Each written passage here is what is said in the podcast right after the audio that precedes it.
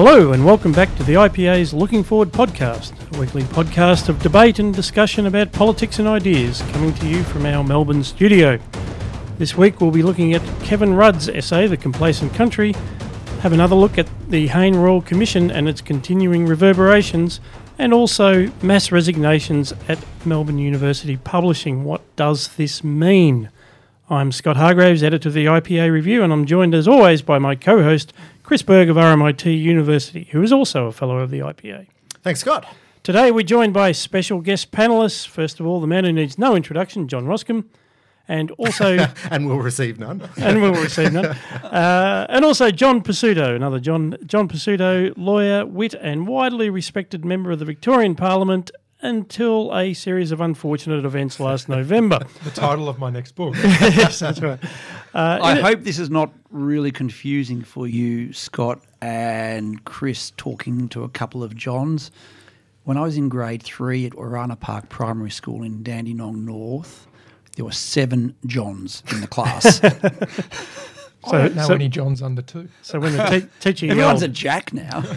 yes, that's right, with various spellings, of course.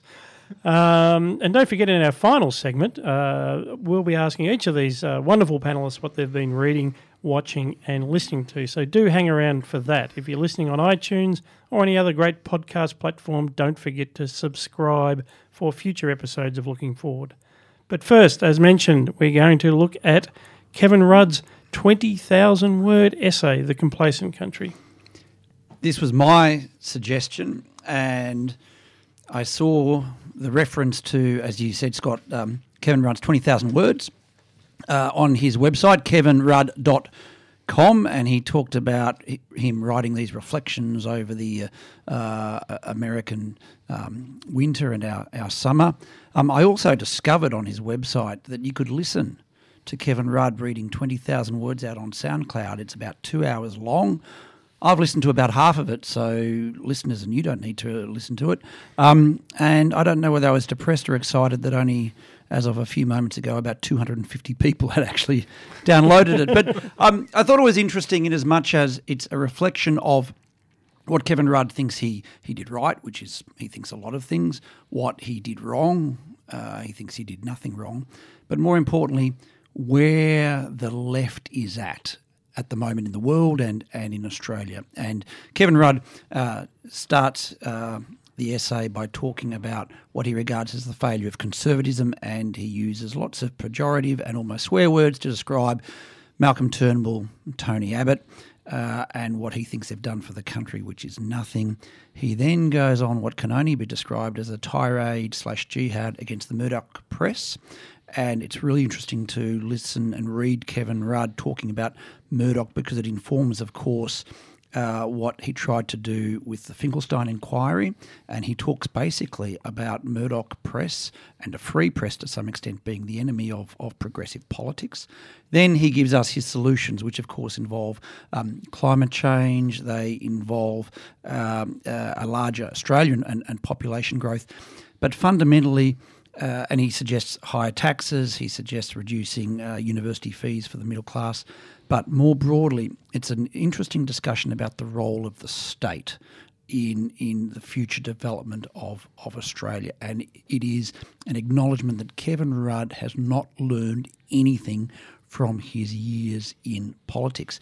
Uh, and he does talk about uh, him being on the rising tide and the right side of history and the idea that capitalism, certainly as we've noted in Australia since the 1980s, is under threat, is under siege, I think is borne out by, by Kevin Rudd. And not, as I said, only 250 people have listened to him on SoundCloud. Not that this will necessarily have a huge influence on the Labor Party as such, because these days I think the Labor Party is more left wing than even Kevin Rudd. But it is a, a, a useful time capsule as to what Kevin Rudd is thinking and to where we've gone right and where we've gone wrong. I think this is a really interesting essay for a couple of reasons, some of which you've raised, John. First of all, I really like Kevin Rudd essays just as a genre. Um, uh, Kevin uh, has a, a, genre of what? A, genre, a genre of essays. Um, look, there's a couple of things I like about Kevin Rudd essays, and and and uh, and, and I know you, John Roskam, also a big aficionado of, of Kevin Rudd essays, going back all the way to his monthly essay in 2009, which of course blamed the IPA for neoliberalism liberalism in Australia, and I've still got that press release hanging on my wall. and has the best opening line of an essay in Australian politics. From time to time in human history, there occur events of truly seismic significance, events that mark a turning point between one epoch and the next. How could you not read on? Was that Unfortunately, this was he referring to his own birth? exactly. Unfortunately, this isn't as compelling as that. But what I like about this essay um, is is two things. First, it's it's an agenda for a government he will never lead, but it's a really well spelled out agenda. It's what Kevin Rudd would do if he was running in 2019, and it gives you a vision of um, a particular stream of Labor Party thinking and where it could go. At at its worst, it's it's um, resentful and angry about Rupert Murdoch and the Tories, if you will, and all this sort of thing. And that and and then it reads like a Wayne Swan thing. But at its best, it's actually not a bad um, consideration of the role of politics in the Labor. And the role of government, there's a lot of discussion about nation building. So he, he takes great f- credit for the NBN without acknowledging its many failures. He takes credit for Gonski without acknowledging it'll make very small difference to uh, educational outcomes. But this idea of nation building is part of Labor's mythology. And I think he does have a, a couple of good points. He says, um, what since 2013 have, and I don't like the term conservatives, but we'll call it that for the moment, or slash co- coalition, what have they put up? And there's, and there's silence. That's sort of that's not a rhetorical question. Uh, and and then there's also discussions again about the role of the media, the role about freedom, and and again I'll probably uh, use this from time to time. Even Kevin Rudd says the ABC is more green than Labor, and I've got to email Gerard Henderson and tell him that. Um, Yeah, look, I John, what say- did you think? Yeah, look, I- I've got to say, I, I had hoped this would be a better essay than it was because I think it's a good idea that former leaders who uh, who have led the nation, well or badly, are in probably you know the best position to be able to um, give dis- disquisitions on the role of government and how we can improve the role of government, delivery of services, managing foreign policy, regional risks, uh, building national wealth. Unfortunately, it might not be a surprise to our listeners that, that I would say something like this that the first half of his essay for me just taints the rest of it. It is so bilious that it's hard to. Yes. It's just, it's like why bother, man? Just just get to the guts of it, and you're only really getting to what beef there is in the second half, and even then he can't help himself. Um, I, I actually like that he's trying to deal with it, but he just doesn't do a good job of it. Talking about the role of government, and, you know, he doesn't mention things like personal responsibility, which is, I think, a big thing, and I think we'll touch upon this in our discussion today. What is the role of personal, uh, you know, our personal responsibility in the development of policy? Uh, accountability, personal accountability, tax policy talks about national wealth and prosperity, but doesn't talk about you know improving Does, does educational the government outcomes. that he talks about and the sort of government and the sort of Australia that he talks about chime with your experience in Parliament and out of Parliament? in terms of government you know, interfering, the Interfe- interfering, and, and the expectation of people in in of of people of government. Absolutely, it's the biggest challenge that we on the right have is to try to persuade the public that uh, you know the better outcomes will be when people take ownership where they can and be accountable for what they do. And I know you've written on this recently, and we'll touch on this, but uh, everybody comes to government, everybody comes to MPs with you know a call for solutions. So even setting this up as uh, he he believes that politics should be a contest of national visions, and as you say, there's ten thousand words on how terrible the uh, so-called conservatives are for not having a national vision. But of course, a true conservative doesn't say, "Here is my vision for what Australia should be." I will define it because I am so smart and so much more ethical than everybody else. And then all of my policies are about directing the country towards that outcome. And the, the counter view of politics was memorably captured by John Howard when they said, Well, what's your goal for the country? And he said, I'd like Australians to be relaxed and But comfortable. then, We but, then but then for John as a member of Parliament, how do you, and, and me as once an aspiring member of Parliament, how do you go to the people and say, it's your choice, it's your vision, it's organic. I'm not going to spend your money. I'm going to reduce regulation, and we are going to be a, a, a community of sex, self-actualized individuals and families. Which how is do, which how is, do we do that? Which is why we're being really mean to Kevin Rudd. I, I, I think here because this essay captures really powerfully the idea that the divide between the Labor and the Liberal visions of the world, or the co- So how does how does visions of the how does John reconcile that? How do, how do you go onto a street corner and say I'm not here to fix everything. And, and well, interestingly, so Ma- uh, so the last person who tried to do that was Malcolm Turnbull. Well, so the Scott- lo- in in the um, in the 2016 election, Malcolm Turnbull tried to spell out a vision of the country around innovation, around entrepreneurship, and it fell completely flat. Now, maybe he did. it actually looks it. a bit better now, doesn't it? a It- few it- years on. It, I thought Yeah. it. I thought it looked No, really good but, then. But, but compared to Scott Morrison at the National Press Club saying the government will protect you from uh, pedophiles, from stalkers on the web, from domestic violence, from terrorism uh, inside and outside, the government will protect you if someone is trying to rort your sport. yeah, no, that's, Um, but but come to, I want to explore with John. How do you explain that when, as you say, people look to government for the solutions?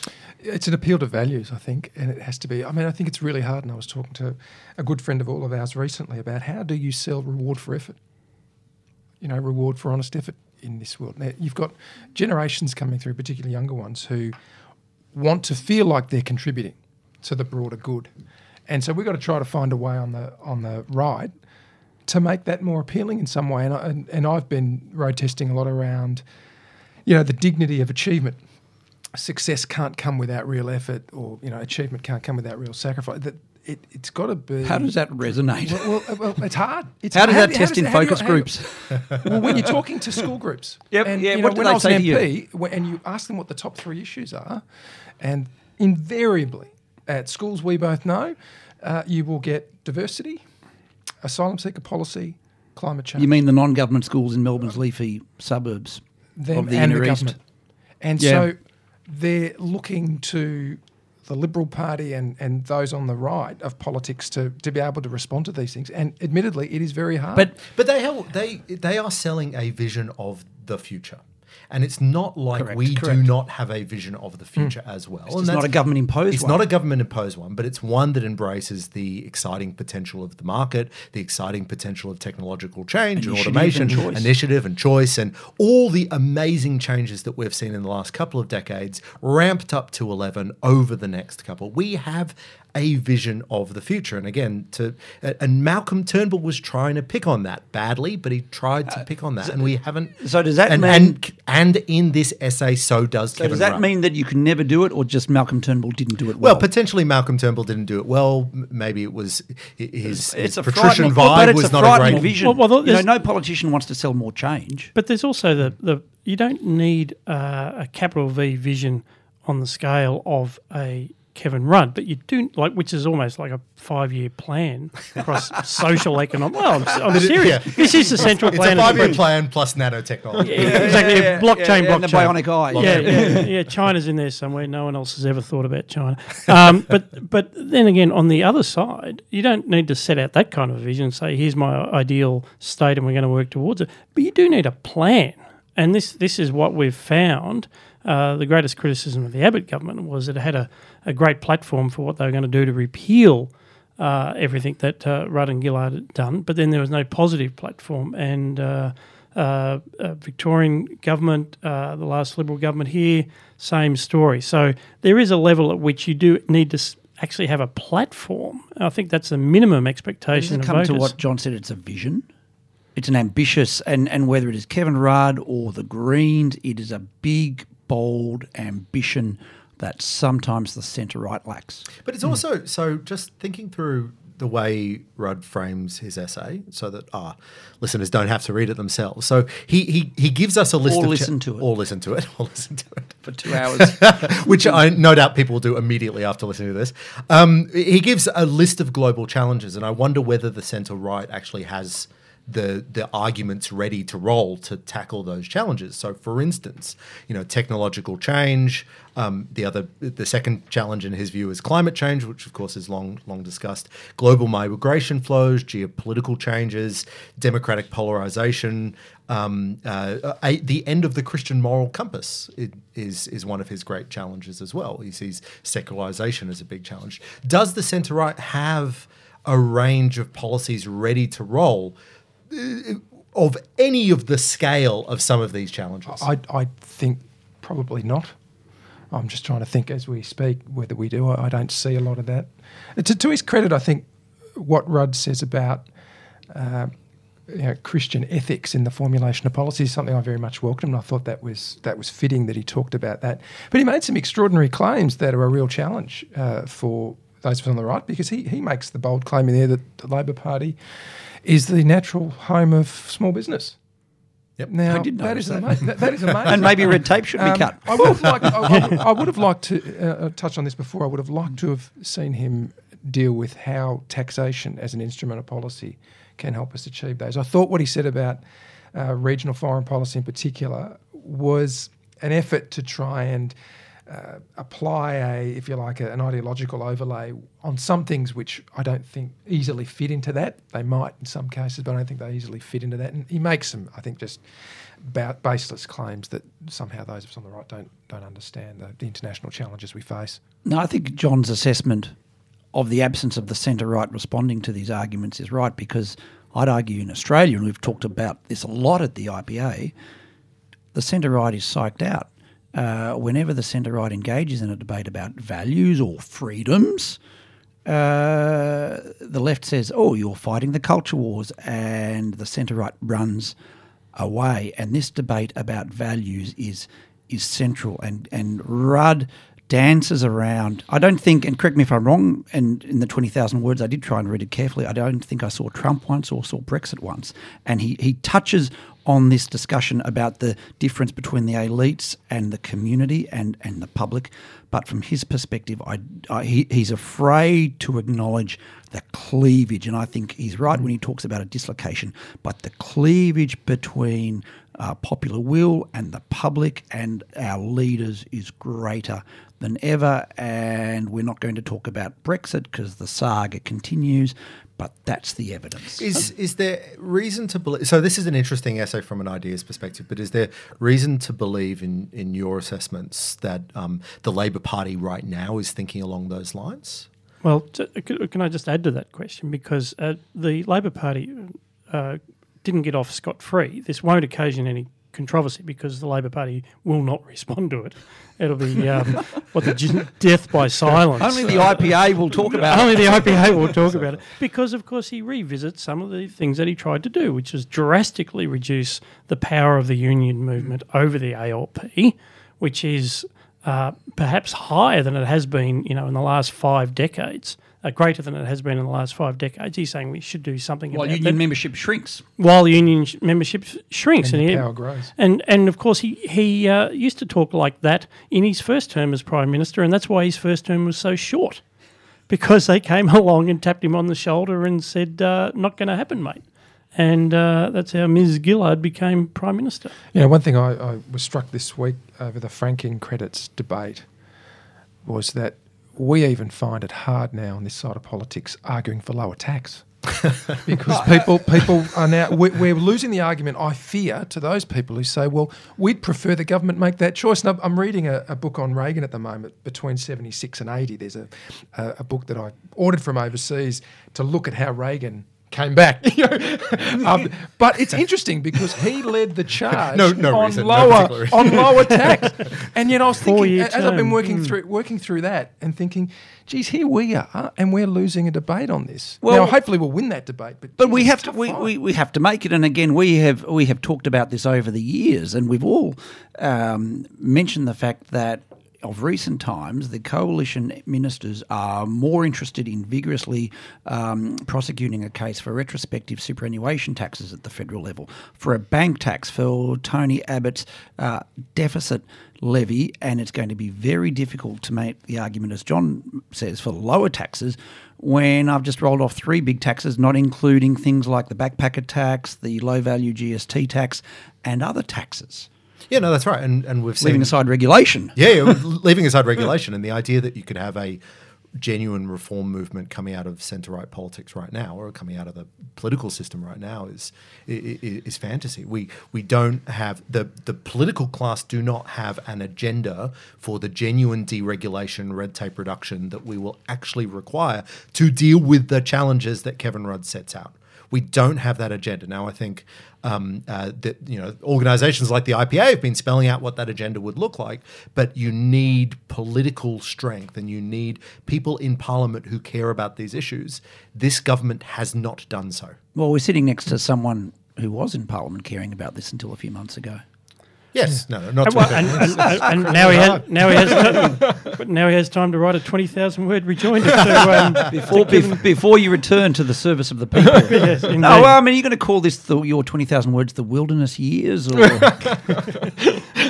Yeah, I might have to wait a while to see. They might continue for some time. Let's see Here we go. You mentioned a bank tax in there, John Roskam, uh, and we're still seeing the Hayne Royal Commission's recommendations reverberate around and impacting some of the uh, corporate boardrooms. And I know you've previously spoken about some of the recommendations in, in, in detail. Um, since the last episode of the podcast, of course, um, uh, the chairman and the CEO of NAB have resigned uh, in response to a, a um, number of sentences of adverse comment in the Commissioner's report.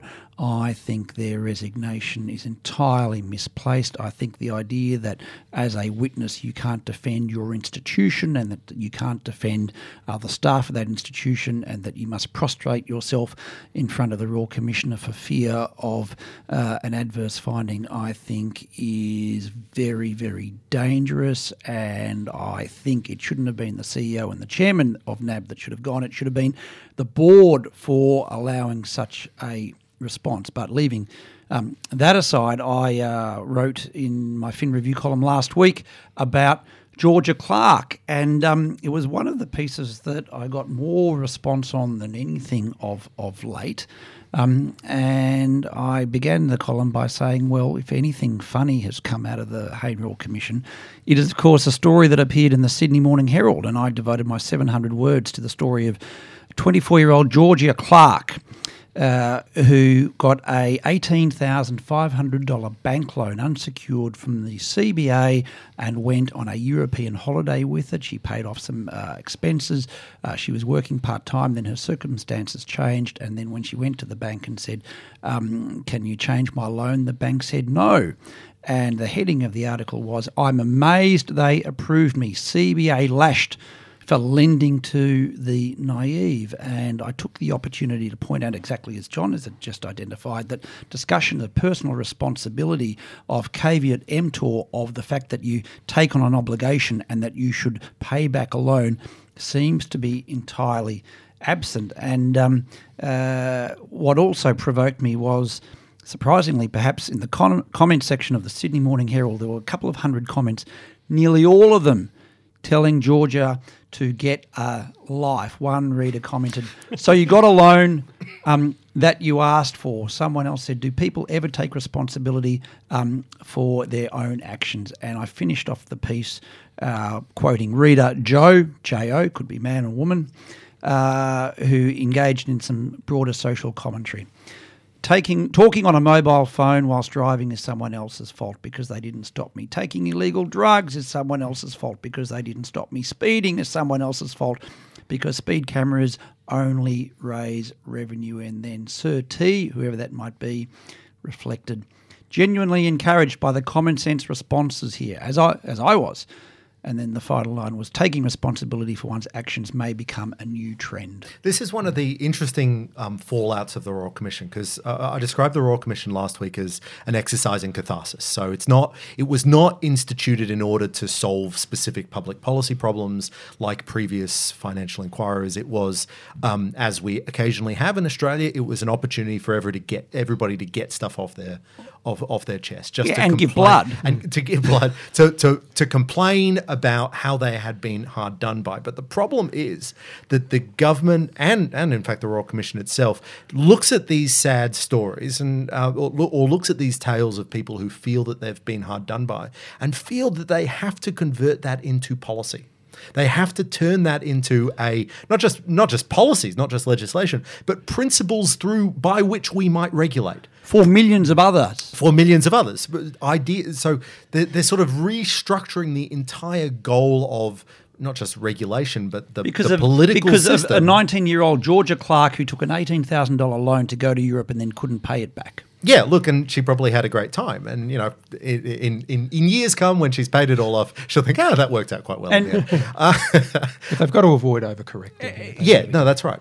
Um, uh, Yeah, they've, they've got to o- avoid overcorrecting, but also we've just got this exercise in um, complaint is taking us further and further away from what we need the government to do with its regulation of the financial sector, which is open more opportunities. and and rather and look and there was some certainly investigation of ASIC and APRA uh, in that, but it was nowhere uh, as much as necessary. And if any politician needs to a, a further education in the laws of unintended consequences, you can look at what's happened to the National Party. So it was the, it was the Nationals uh, who who pushed this, who forced this upon the coalition. Uh, I think the, the position of the coalition for a long time was that this wasn't necessary. There are sufficient laws um, and processes to deal with misfeasance in the bank. We got the Royal Commission, so what's happened to the Nationals? Uh, a key base of their uh, constituency, mortgage brokers, have been smashed.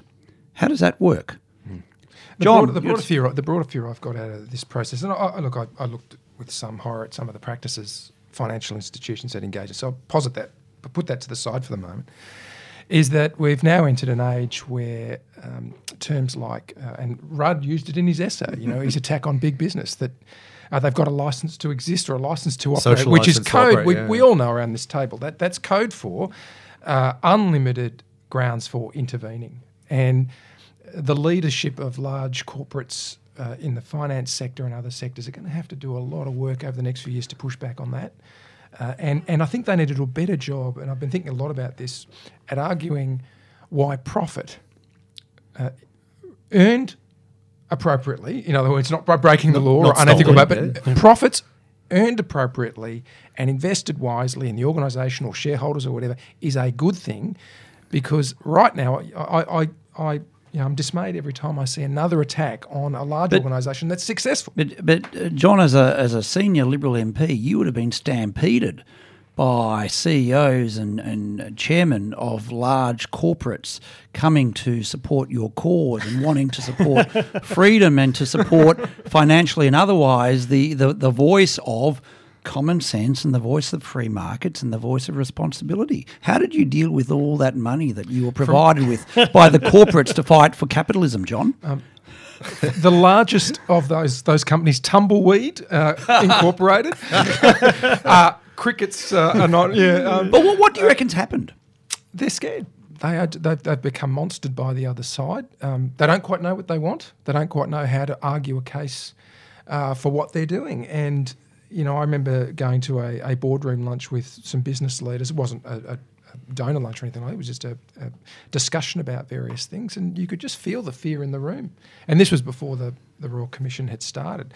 Uh, you know, we know now that a lot of them face activist shareholders. Th- that whole space is changing, and this is part of that. Uh, I think there's, as I said before, a real risk of overcorrecting. And uh, just on your point, John, about um, uh, Thorburn and um, Henry, I, I found it a bit odd that the Commission felt it necessary to say, effectively, we don't believe you're going to address these issues. I I just thought it just seems an odd. I mean, a Royal Commissioner can deliver whatever finding he or she wants, but really, Yeah, no, no, it's wild, it's wildly inappropriate because it's it's it's a quasi judicial forum, but it's not a it's not a court. Yeah. It's it's not a um, they don't make rulings. It's a inquiry. Natural with, justice doesn't apply. no, natural justice. Uh, I, I, I have I have long-standing complaints about the existence of the Royal and we, Commission, we, we have a argued, Royal Commission as an but, institution. but as an organisation, we have argued against the dangers of, of royal commissions, and very rarely they may be appropriate, but it's not clear exactly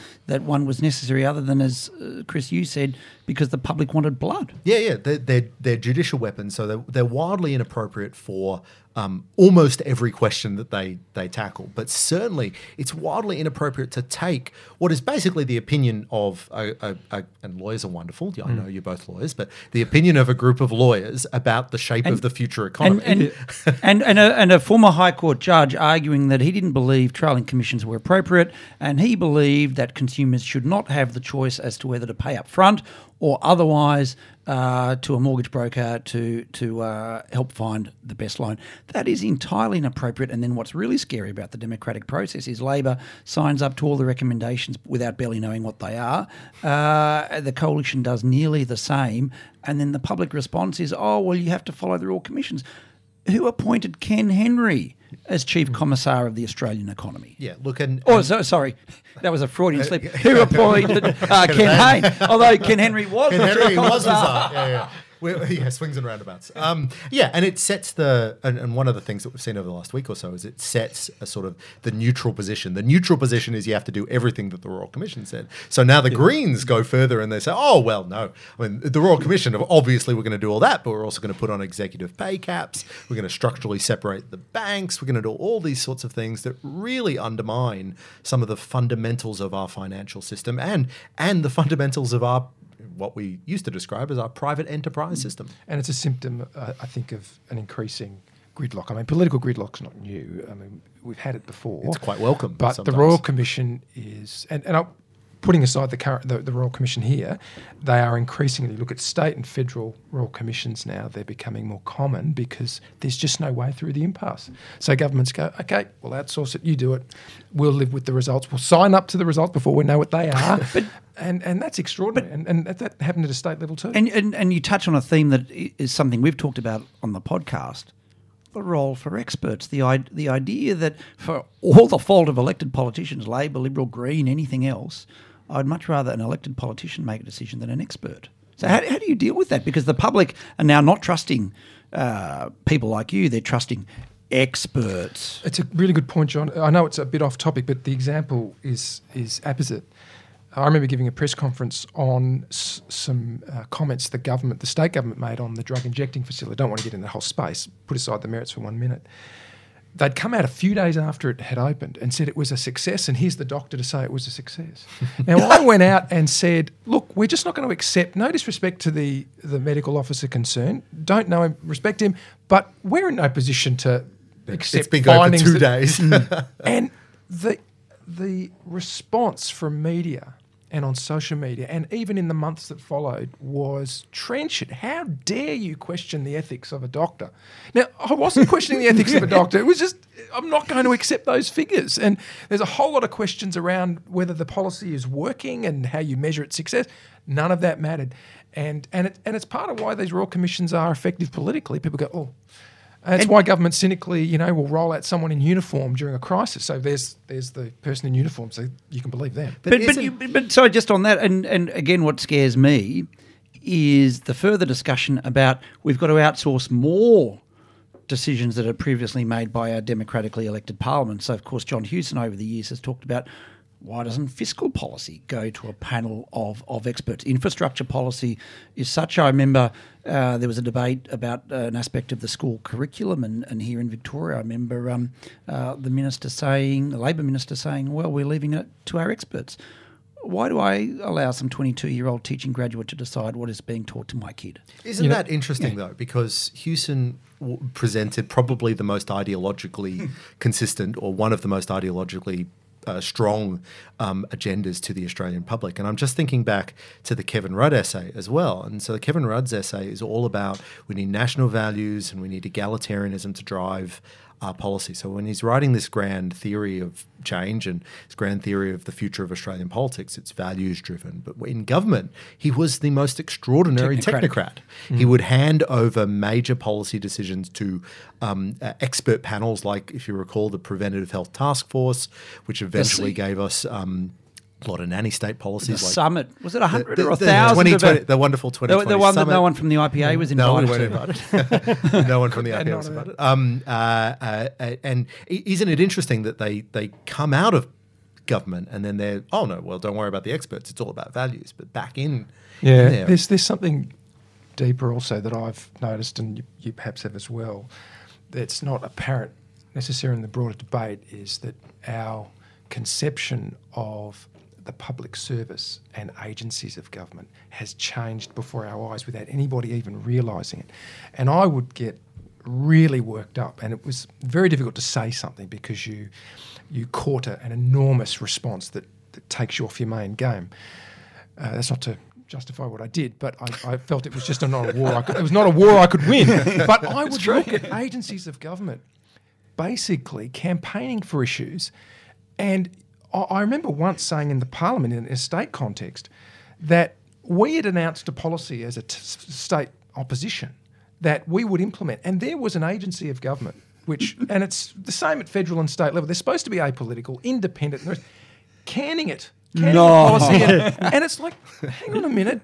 I mean, whatever that- happened that- to the and, that's only the visible bit, John. It's, it it's deep state. This and is so- the deep state. very much so. So when you, How did you when respond? you talk, oh well, I was I was diplomatic, but um, I, I kind of took it. Um, I took it to a certain level, and I thought I, I just can't. We're coming a bit too close to the. That's not a justification for it, I know, but it goes to your point, John, about um, you know. Uh, this this issue about a mandate, a government being elected to do something, and even if you do have the will to do it, the mentality and the psychology of a lot of senior public servants is we'll do what we think is appropriate and we'll campaign on it. We will we will have a social media policy which is active, it is partisan at times. It's it's surprising how partisan some and and this is the same at a federal level as well. I would follow a lot of these uh, agencies and think that is a clear breach of public sector now, values. Now that is code. that is. Uh, how, how would you respond to this? That is an intentional feature of the Westminster system. it's not supposed to be that you have a permanent public service. Oh, sorry, that is, yes. a- a permanent public service that represents the interests of the the the government or state quite separately to the political. Now, I don't think that this is a good feature, but I think that may be a deep seated feature of our political system. that that they should serve it apolitically. Well, well, Yeah, they they, they try to serve to it. They they try to serve it apolitically, but they also represent the long run interests of the state. And you'll see arguments made, particularly from the left. You'll see arguments made that that um, representation of long run interests of the state. They've got their ideas about the correct public policy. They have expertise. They expertise. argue That- uh, historical knowledge. that that tension between the politically uh, the elected and the unelected is actually a feature, not a bug of the system. So I and, and we promised John that we wouldn't ask him any questions to challenge any future pre-selection, but I will ask him one: Isn't then the Washington system more honest? You know, spill the most senior two thousand positions. Six for Sorry, six thousand. Or in Australia, the the the uh, parallel would be you spill the secretary and the deputy secretary. So you'd spill, say, uh, the top two or three levels of, of the public service to acknowledge the politicisation of the public service. Uh, anything when the coalition does it, the Labor Party does it, the coalition then does it in return, and we acknowledge the politicisation of the system and and the process, and we make it more transparent. So, for example, we have more parliamentary, and this is something again I've argued. We have parliamentary hearings. Senior advisors and advisors and ministerial staff bear huge powers and responsibilities. We call them up. Um, should we just acknowledge that Westminster, as we know it from the 1890s, is broken and, and go to something a bit more transparent? That would actually be closer to what happens in practice. it, it is, and, and when when when So yes, we should No, acknowledge yeah, yeah, yeah. No, we do. I mean, but, but my view is it shouldn't be that way. And what I'd prefer to to see is that we revert back as far as we can to where you've got. You know, a public service that lives up, whether it's the APS or the VPS, that's acting in accordance with the policies that are in place now. But when you look at um, what happened in 2014, uh, it was 2014 when the Andrews government came into power, they just said, "See you later." and there was no and there was no, publicity. I mean, people cared. were told to, uh, I understand, clean out their desk on the Saturday on Saturday night, Sunday morning. There was no publicity. About and it. and at a personal level, I know you might know some of them too, guys, but a, a couple of the um, public servants they walked out the door very unceremoniously are people who'd served governments, federal and state, Liberal and Labor alike, with distinction for years. Uh, if anything, the Baillieu government was um, upbraided for keeping people in place. Now that was a good or a I was- bad I was one of I them. yeah, yeah, yeah, but um, but it's fairly sure I've got a column about that. yeah. the way our system should work is in accordance with the policy. The way it actually does work, uh, I think, is closer to what happens in America. Indeed. Speaking of people walking out the door, there's been mass resignations at uh, at Melbourne University. Someone who Press. served the Australian public long and with a distinguished career. That wasn't where I was going with it. But, uh, no, I was actually thinking of Melbourne University Press, uh, which is the publishing arm of Melbourne University, which has seen uh, some board level resignations in the last week. Yeah, so Why is Scott- this not so- a uniquely parochial Melbourne So story, this, Chris? as I was about to say, this is the most Melbourne story, and, and No, we no, no, no. promise. Just before Chris, I checked on their website. Not only do they, in their true crime publications, not only do they do Melbourne's Gangland, they have a series. They have Gangland Sydney, Gangland Queensland, Gangland Australia. It's not a parochial publisher. So Louise Adler, the um, head of uh, Melbourne University Publishing, has stepped down along with a whole bunch of board members. And as you can imagine, this sets the um, Australian intellectual scene, such as it is, on fire. Um, MUP over the last couple of years has really established itself um, as a popular publisher. It's a it's it's a university press. Um, university presses are traditionally um, publish just scholarly works that they sell for insane prices. Um, and MUP over the last couple of years has been um, selling a lot more or publishing a lot more books by politicians, such as, you know, uh, famously the Latham Diaries, Tony Abbott's Battle Lines, but even by, you know, Christopher Pyne, Bob Carr, Tony Windsor, John Brumby, basically every politician with a profile has managed to to get a memoir out. I, now, I, I think this. I'm an MUP publisher myself. I uh, uh, sorry, MUP author myself. I've published um, with them as well, and I think they do pretty good work. I think there's a real role for them. But what is interesting about this story is how it reflects Australia's intellectual life in 2019. And it is so dominated by um, the, the political class. So we filter so many of our ideas in Australia through the memoirs of someone like Barnaby Joyce, who I'm sure his memoirs are fantastic, but the memoirs of a Barnaby Joyce or a Christopher Pyne or something like that, and Kevin I, Rudd. Kevin Rudd, and I think it gives us, and you know, to to attack poor old Kevin again, I, I think it gives us a really shallow um, worldview, a really shallow intellectual. Isn't that debate. just a function of our size? I'm not sure it is a function of our size. I think it's a function of, particularly um, on the right, we don't have a, a really strong intellectual movement, and we and I know that we've dealt with this in the past. How can we bring up a new generation of sort of thinkers and support those thinkers in order to to fight those deeper battles? So that we don't have to rely on MUP publishing us. well, so that we don't need to rely on politicians to be the um, uh, to be the backstop, the intellectual. And- As you say, given we have a former politician on the program now. yeah, no, no, Yeah, yeah, yeah. But you- But you, but you, don't- you like being powerful. you, you, you like being a public. I think we could now say you're almost a public intellectual. Public. Public, yeah. I haven't heard the you- uh, second epithet how, yet. how do you respond? Look, I, I, I have to say, I, I, I think the, the new uh, chancellor or vice chancellor should be given a go on this. And I, I was, uh, you know, the, the mass resignations. I wasn't a fan. I, I thought it was a bit, I don't know, petulant. I've got to say. I thought, you know, someone new comes along, wants to shake things up a bit. You should give it a go. And and you'd know better than I. But if those um, scholars are finding it hard to get published, I mean, I could understand why MUP has to be sort of formally, you know, focused on them as well.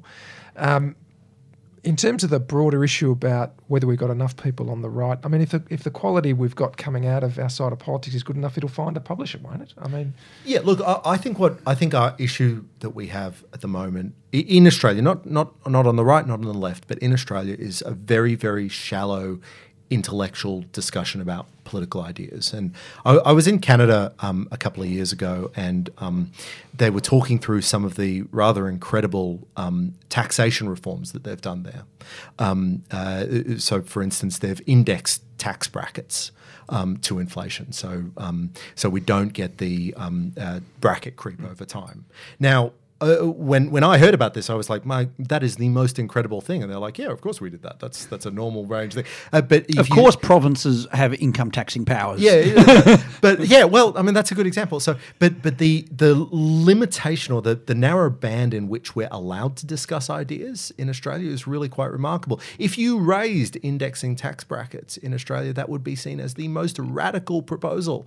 Just like the um, should states be able to But, raise but there's, there's something income tax further, which is in Australia, if if politicians, current or former, uh, don't greenlight an idea, it doesn't get discussed. If the public service and public sector doesn't do it, uh, the same applies. And that is a broader question which relates to the power and weight of centre right ideas in Australia, I think, has been too long dominated by the political process and been dominated by the Liberal Party because ideas in Australia are refracted through uh, the electability of the party nominally representing the centre right, which is why um, I'm so excited about what is now happening on the centre right in Australia. You have a, more of a liberal party, you have more of a conservative party, more of a libertarian party, um, and and I think that's a reflection of what's happened at MUP, which is uh, they publish politicians. Politicians tell us how to live.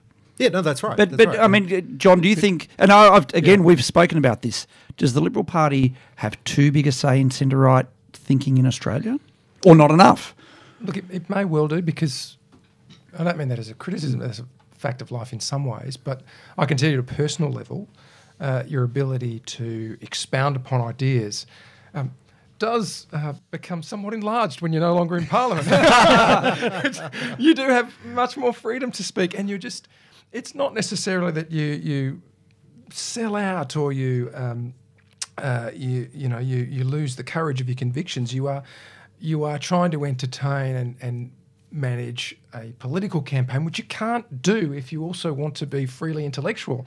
And so I, I'd, you know, at the risk of being in heated agreement, I think you're, you're right that political parties, if they're the filter through which ideas get expressed, uh, then that's a Why isn't there more of a premium on um, centre right mavericks? So we have centre right mavericks who like more regulation and banking royal commissions and other things. Why isn't there a, a premium on centre right libertarians on on on classical liberals? Yeah. Th- This is an issue that we've had for a long time, and I, I suspect a big part of it is I think there's two things. There's there's the opportunity for getting a ministry is is mu- it's much more appealing now than it may have been in the past. The um, the salary bump you get for for moving into a shadow ministry or into a ministry is actually a lot higher, and so people go into Parliament. And and John, I'll, I'd like your reflections on this. People go into Parliament much or try more- to go into or parliament. try to go into Parliament Yeah, not- much more Not am- mentioning anyone. much more, much more ambitiously with the idea that they're going to be um, a, a, a senior minister rather than that maverick and rather than happily Rather than Bert. Kelly. rather than a Bert Kelly, rather than a, and John Hyde had, had positions, but rather than a John Hyde um, uh, to actually mount the case from the backbenches.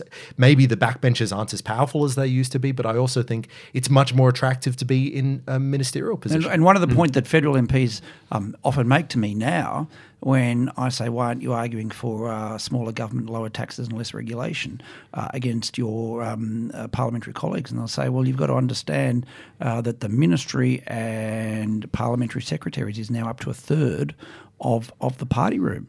And when a leader says, "Let's have a bank tax," and a third of the minis- of the party room is the ministry supporting it uh, under any condition, um, that's very hard then to overturn that. Which comes back to the American argument, which is um, you would want more people coming from outside of politics. Yeah, th- th- there's a lot of truth in that. I remember uh, one of the backbenchers, even in opposition, um, lamenting an issue uh, because he said, when you do the numbers, everyone in shadow cabinet makes up nearly half of the room. So I'm not going to win an argument. So, so it's true. But I think How do you break that up? do we want to break? I mean, I'd argue you want to break it up. How do you? How do you? Look, I, I've, I, I personally have never had an issue with people crossing the floor. Yeah. I actually don't have a problem with that, and we go bananas. Uh, well, I want to say in, in the Liberal Party, uh, and I guess in the Labor Party it's a bit more um, entrenched because of their their pledge. But you know, we go nuts, and the media goes nuts if somebody decides to abstain, or you know, and um, that's why it's refreshing when you get these uh, what we call free votes on issues because finally get. You see people come alive. The colour comes back to their face. yeah, it's like that I can get rid of that, that drip in my arm, and I can go and vote the way I want to. And it's it's liberating. And I just wish we had a culture. Maybe we have to road test a bit of this. Can I ask you about? Because I think this is a really interesting question about free votes. Um, and I think there's a good argument for more free votes. And I share your views about crossing the floor, or at least expressing an opinion and taking it up to the line, even if, if you might not cross that line. Why do we get a free vote, for example, on euthanasia, but not lower taxes? Why do we get a, a free vote on heroin injecting rooms, but not freedom of speech? So um, I would argue the Why do left, we get a plebiscite on gay marriage and not lower taxes? That's right. So I'm looking at you, John. yeah, no, you, you have to answer. yeah, yeah. for You, this. you, you have to you have to answer for the political class. I, I, I would put it this way. I reckon that that um, it developed as an exception. That's probably why it's happened like that. It's you know we all vote the, the same way we do, and that's party discipline. But a couple of these issues are just too bloody hard, and we're just going to have to do this. And you know. You know the people in the, the federal parliamentary party and the state parliamentary party, and um, you know that there are a couple who wouldn't put each other out if they were on fire. You know, Yeah, they're on the same party. Yeah, no, they're, they're not other side. They're, but, yeah, they but sit next you, to each other. You know, and I would often think in a room and you joke around with a few people thinking, how would such and such and such see this issue? And you could you could never get them to agree. I think it's it is a function of history and, and parties. I personally would like to see more of that because I think, you know, what's what's the fear in it? Um, it particularly if you're in opposition. Uh, you can manage the politics and the media around it, but it's actually more uplifting and people appreciate it more, uh, I think. Yeah, no, I, I, I don't like the idea that we have the, the only conscience vote you might have, or the only thing that we might be so deeply divided by is a social policy issue. Whereas, in fact, the, some of the deepest issues we have right now are the um, the shape of our economy, the freedom of speech, um, Climate change, dare I say? um, to pick the elephant in the room. Yeah. And now we'll move on to that part of the show where we ask our panelists what they've been reading, watching, or listening to.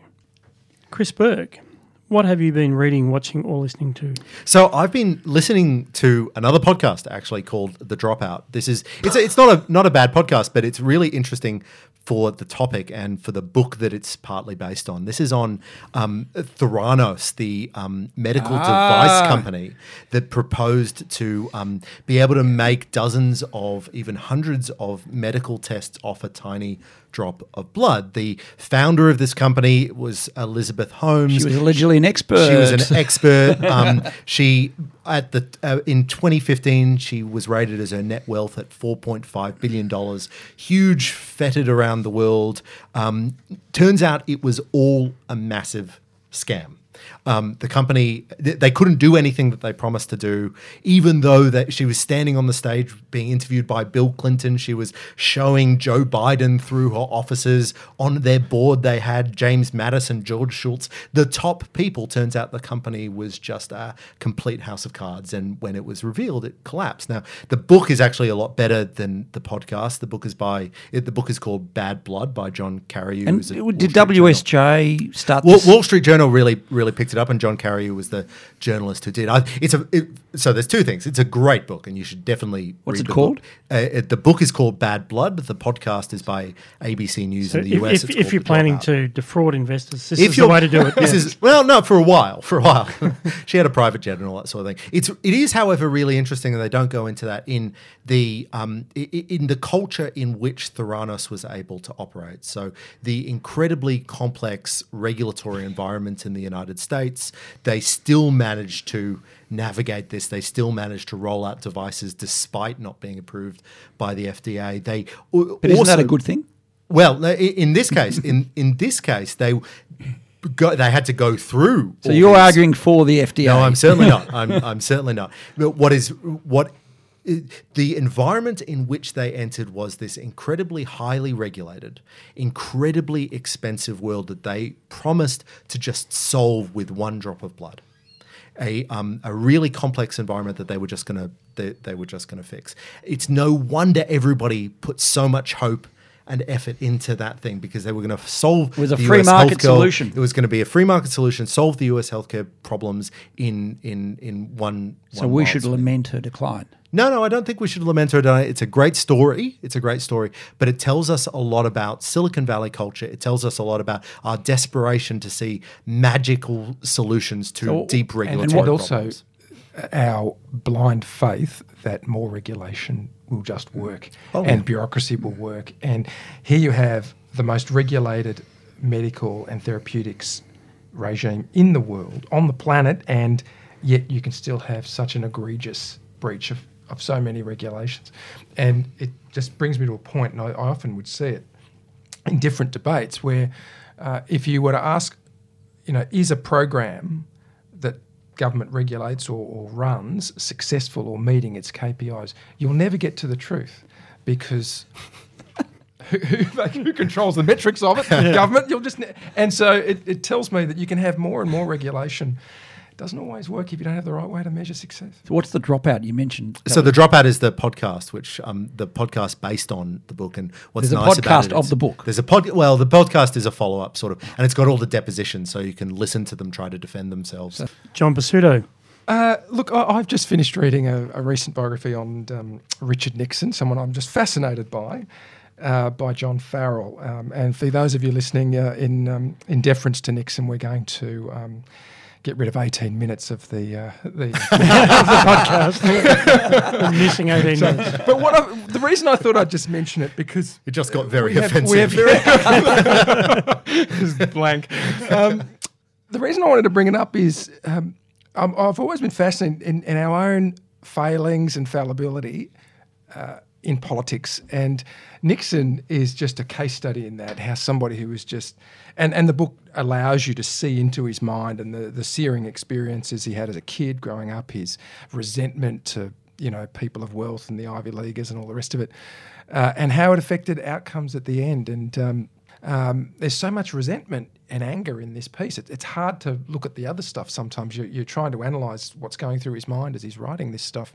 But I just thought it was a, a really interesting book, uh, uh, uh, just another glimpse into how our own fallibility, and particularly those in politics, affects the ability to even carry What out conclusion did you come to on Nixon? How did he do it? I mean, I've, I've read my share of Nixon um, books, and he was, as you say, he had issues, but he worked so hard. I mean, he was everywhere. He was a crook, but he was a very yeah, no, no, no, but but but but raising money, work, working as we'd say in Australia, working the branches, and and ideologically he would chop and change. And I've always been confused when you you you talk to um, young student activists of the centre right on campus, and somehow Nixon, because he didn't like the left, uh, is is a hero for them. And you say, well, just tell me about uh, Nixon and the EPA. Tell me about uh, Nixon and price controls. Tell me about Nixon and anything economics. Which was bad. How did you take Nixon? a contradiction. Uh, he, I was, I was really fascinated to read the passages on his involvement in the Civil Rights Bill. Of 1957. It's interesting because you're absolutely right about the EPA and the, the price controls, which he was heavily criticised for, even the opening to China. But I was interested to read uh, because of public perceptions about where Nixon stood and where Johnson and Kennedy stood on civil rights. There was actually Nixon who played a big role in that 57 bill going through, and it was actually Kennedy and Johnson because they wanted to tie up the South were actually keen on amendments that would have limited the scope of that civil rights legislation in the late 50s. And you know, it's just What a re- drove Nixon to do that? I wasn't aware of that. What? well, it's actually you know what you know what the other thing that's interesting about the book, and it's not the only book that deals with this. Obviously, there's there's um, books galore on it, but the history of the Republican Party and the transition it has been going through. So it was the champion of civil rights, obviously, uh, from the time of Lincoln, and then right through to um, the Southern strategy, I guess, and then it sort of swapped over in terms of the South. So um, his his tenure uh, even though he had that hiatus between what was it, 60 and 68, uh, he's, he was very much a figure. I mean, he was a driving force in the Republican Party, even through that period. But it's it's a, a really good chronicle of the ups and downs of the Republican Party. So he was committed in some ways to civil rights. He certainly was early on, and I think that what the book is is really intimating is that he he sold out on that. I, I think that's a bit unfair, but um, you know the Southern strategy probably sits in juxtaposition to you know his his very strong advocacy in the fifties for civil rights changes. John Roskam. My comment is also American. I got an email um, a few days ago from a wonderful IPA member, and the email was headed uh, Howard Marks and economics and beer, and I thought it was an email. I will open this. And. I, I know I wanted to open it. it, didn't go into the spam folder, luckily. And I had heard of Howard Marks because you see uh, this smiling photo of a drug dealer uh, on the covers of books in uh, in airports, but it wasn't Howard Marks, the uh, the British drug dealer. It was um, a note about Howard Marks, the American billionaire investor. From Oaktree, and he does what a number of billionaire investors do, and I suppose Warren Buffett is is um, the best example of this. Every couple of months or half a year, um, they decide to commit their uh, thoughts to not a Kevin Rudd length essay, um, but an essay to investors of 10 or 20 pages long. Um, and a couple of weeks ago, um, Howard Marks put out a, a, note talking about the dangers of, of the tariff wars and reiterating that uh, free trade is, is good for people, especially those on low incomes.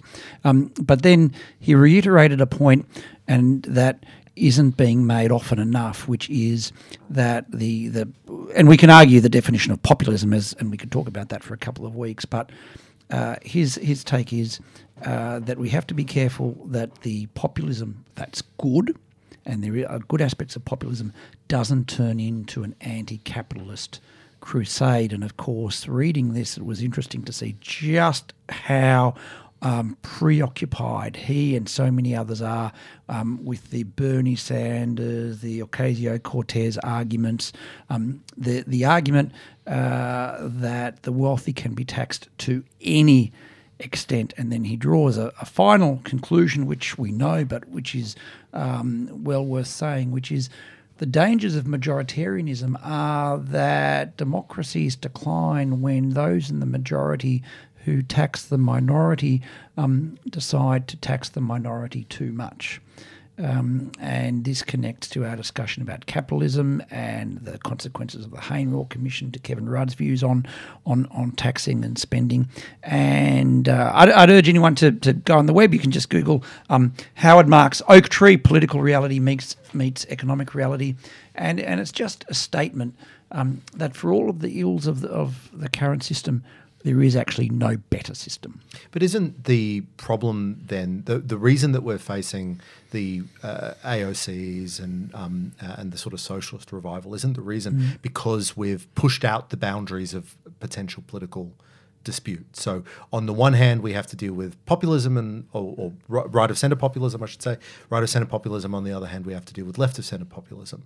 Um, we're not having the same um, discussions that we used to have about just you know marginal corporate yeah, income tax true, changes. Plus, plus no experience of socialism. And again, he quotes American figures, and our friends at the CIS have done uh, similar studies here in Australia on the seeming uh, interest and affection of young people for socialism in the absence of not knowing or experiencing what socialism is, which is one of the reasons why later in the year I'm hoping that the IPA will uh, announce a tour of an expert on Venezuela to actually explain what the consequences of socialism are. So, if you have no experience of socialism, if you have 28 years of unin- uninterrupted economic growth, that any spending is affordable, any tax rise is affordable, plus then this popula- uh, populism and a concern about stagnating wages and the elites, um, you are going to get an anti-capitalist backlash, which is probably 20 years in the coming after the 1980s. On the, on the socialism point, I think the, a lot of people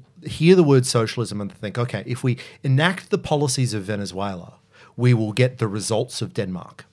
Um, now, if, yeah, it's nicely put. When, yeah. when it is just totally the other. So, so Denmark, we can we now describe for some reason rather than social democratic. A lot of young people say, "Oh, that's that's socialism," and socialism is all through the Scandinavian countries, Sweden, Norway. They're all socialist in some way, but then they're proposing these sort of Venezuelan level policies um, uh, of a Green New Deal, massive um, uh, spending, massive taxation, massive nationalisation, and that sort of thing, which does not describe that that social democratic, quite benign, perfectly lovely. Um, it's not my sort of um, uh, political system that I prefer, but you know, Sweden and Denmark and so forth are fine. Yeah, um, business and political leaders, I think, are going to have to do a lot better. I touched on this earlier. Things like profit um, uh, executive remuneration. You know, at the if you don't do this, then government will intervene, and they're already starting to intervene to dictate even further. They already do some uh, what large companies, in particular, large employers, and um, unless that can be done better, I, I really struggle to see how that voice is not going to get louder and more effective at, at just you know getting inside what are what were private enterprises and dictating the way they operate. Howard Marks talks about the proposals both in the US and they're, they're repeated here in Australia for um, the social purpose of businesses to be expanded. And the idea at the moment, of course, is that uh, companies make profits for their shareholders uh, within the rules and regulations set by by the state. Uh, when that broader social purpose is broadened out to stakeholders or employees or something else, uh, he makes the point how can you hold uh, the owners of the company responsible? How can you uh, hold uh, the managers of the company responsible for such conflicting outcomes? And he would argue, and I'd share the view, um, that, that in that spells the demise of capitalism. I think there's very much a risk of that. Um, Speaking of the end of empires, I've been. I love Victor Davis Hanson, who is a uh, professor of classics at uh, Cal State until very recently. A frequent contributor to the to the National Review, where he writes on both ancient politics and also contemporary politics. And he's got a podcast going. Um, so mine also, Chris, is a is a podcast. uh, it's called, funnily enough, The Classicist, uh, and it's lovely to get these kind of uh, different take on things. Like, where else can you read uh, a comparison of President Trump and Emperor Claudius? Probably anywhere. Other than, uh, well, this one with a bit of National expertise. Enquirer, maybe. Yeah, but not conducted in ancient Greek. Uh, no, that was a joke. Sorry, it's in English. Um, his latest one, though, which is both on his podcast and also on the National Review website, is Can Higher Education Be Saved? After a lifetime in universities, uh, he is extremely concerned about what he has seen in that time, uh, the obsession with teaching diversity in the classroom, which, as he puts it, is time not spent learning a language or reading Shakespeare or the classics or anything that would actually entail learning. Um, he's also tied this back together, and this is what I liked about this piece, to the institutional nature of universities, at least in the US, um, where the massive, massive amounts of student debt, uh, trillion and a half dollars to pay for these degrees. Uh, it's underwritten by the government, so the universities can expand fully in the knowledge that they'll get that money by hook or by crook. Um, keep jacking up fees year on year, getting more and more expensive with less and less quality of output. Um, he's very concerned that uh, this is, and then that money is paying for research, which is into even narrower and narrower slices of knowledge. Researchers, uh, post postdoctorals, uh, forced into studying very, very It's, obscure it's a things. fantastic piece, and what I loved, I mean, everything by VDH is is usually terrific. Uh, one of the points that I really liked that he made was it's very easy to study isms. That's the easy stuff. Postmodernism, well, is is complicated and complex, but it's easy uh, for so many lecturers. The classics are hard. A bit of Thucydides, a bit of Shakespeare, a bit of Herodotus. That's that's hard stuff. And and uh, academics take the easy easy way out when they go down the identity politics path because life is a lot more complex than identity politics.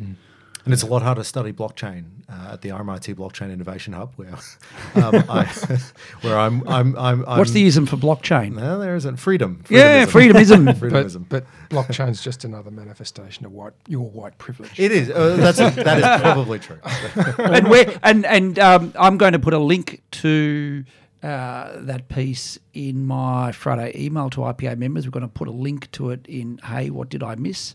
And how can anyone who's not an IPA member get that terrific article? Do you just Google Uh, Victor Davis Hanson in on your uh, podcast device, if you look up the notes, we will put that uh, as a link to the notes. Um, or indeed, if you want to receive John's email, you can join the IPA at ipa.org.au, where you can also donate uh, if that's your preference.